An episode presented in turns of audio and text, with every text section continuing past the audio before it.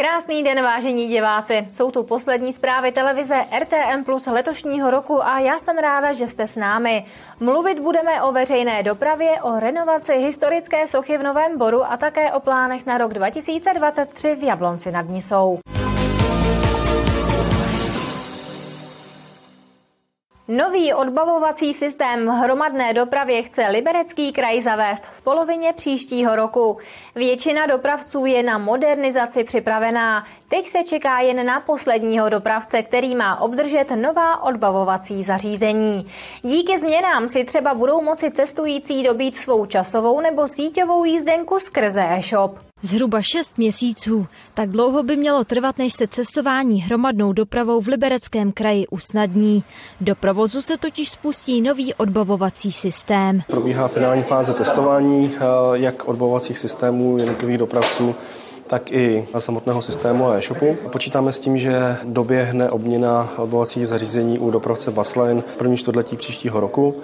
A zároveň v tomto období spustíme propagační kampaň pro cestující, tak aby se byli schopni plynule přizpůsobit na přechod na nový systém. Určitě to přináší finanční, finanční zatížení už v průběhu těch let, kdy se to tvoří, ale nemyslím si, že to je nějaký extrémní nárůst. Určitě to přinese zjednodušení pro cestující, přinese to spuštění e-shopů, takže mnohem snadněji cestující získá ty produkty, které v rámci I D O L nabízíme. Přes e-shop je možné kupovat časové a síťové jízdenky, nebo bude možné.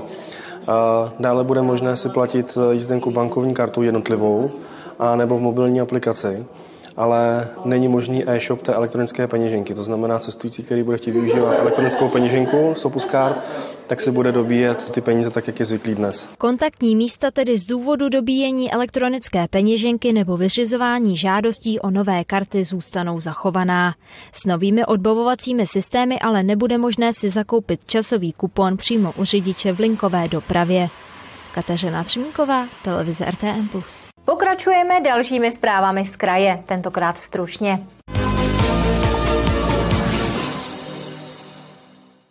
Státní zástupkyně podala dvacátého devátého prosince obžalobu na muže z Liberce, který podle policie znásilnil sedm dětí.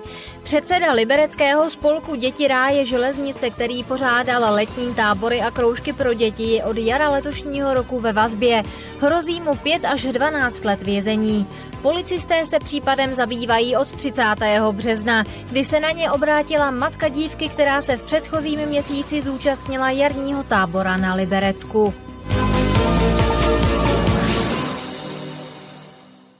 Podmínky v horských střediscích v Libereckém kraji poznamenala obleva.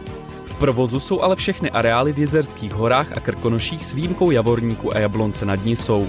Z devadesáti šesti kilometrů sjezdovek, které jsou v kraji k dispozici, je v provozu zhruba čtvrtina, a to jen díky uměle vyrobenému sněhu. Bez něj by se už na řadě míst vůbec lyžovat nedalo. Paliva v Libereckém kraji jsou levnější než před týdnem. V posledních dnech ale ceny opět stoupají. Litr nejprodávanějšího benzínu Natural devadesát pět se aktuálně u čerpacích stanic prodává v průměru za třicet šest korun a devět haléřů. Nafta zlevnila o dvanáct haléřů. Za litr teď řidiči dají průměrně třicet sedm korun a šedesát haléřů. V příštím roce se v Jablonci nad Nisou zaměří hlavně na úsporná opatření v oblasti energetiky. Zavést je chtějí hlavně na školách. Věnovat se chce město také odpadovému hospodářství a přenastavit ho. Úspory v oblasti energetiky. To je jedno z hlavních témat na příští rok v Jablonci nad Nisou.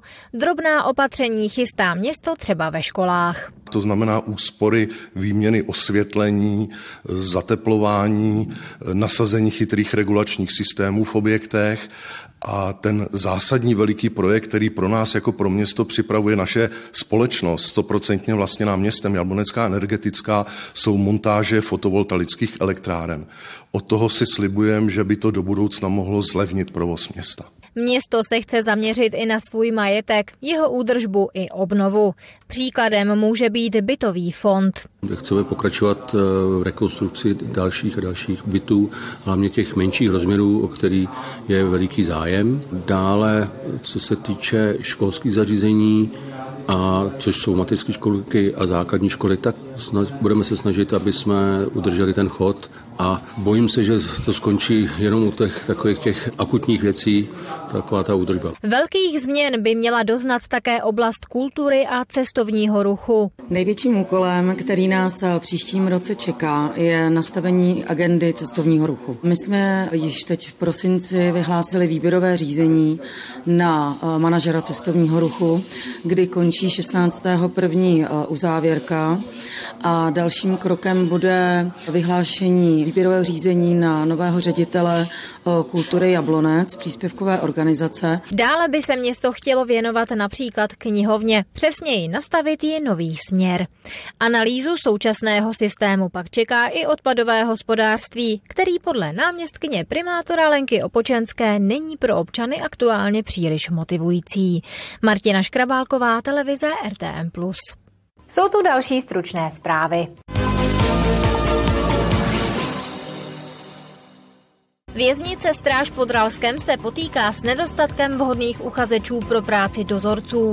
Přes veškeré úsilí a všemožné benefity zde aktuálně mají neobsazeno celkem sedmnáct služebních míst. Absenci personálu musí vykrývat zvýšeným počtem přesčasů. V centru Liberce v korytě řeky Nisy se ve čtvrtek našla mrtvola. Na otázky, jak k úmrtí došlo a jestli na ně měl vinu někdo další, odpoví až soudní pitva. Případem se zabývají odborníci ze služby kriminální policie a vyšetřování z územního odboru v Liberci. Na gotickém hradě Kost si i letos připravili tradiční vánoční prohlídky. Speciální prohlídky tam pořádají už desátým rokem. Návštěvníky čekají vánočně vyzdobené interiéry a tematický výklad.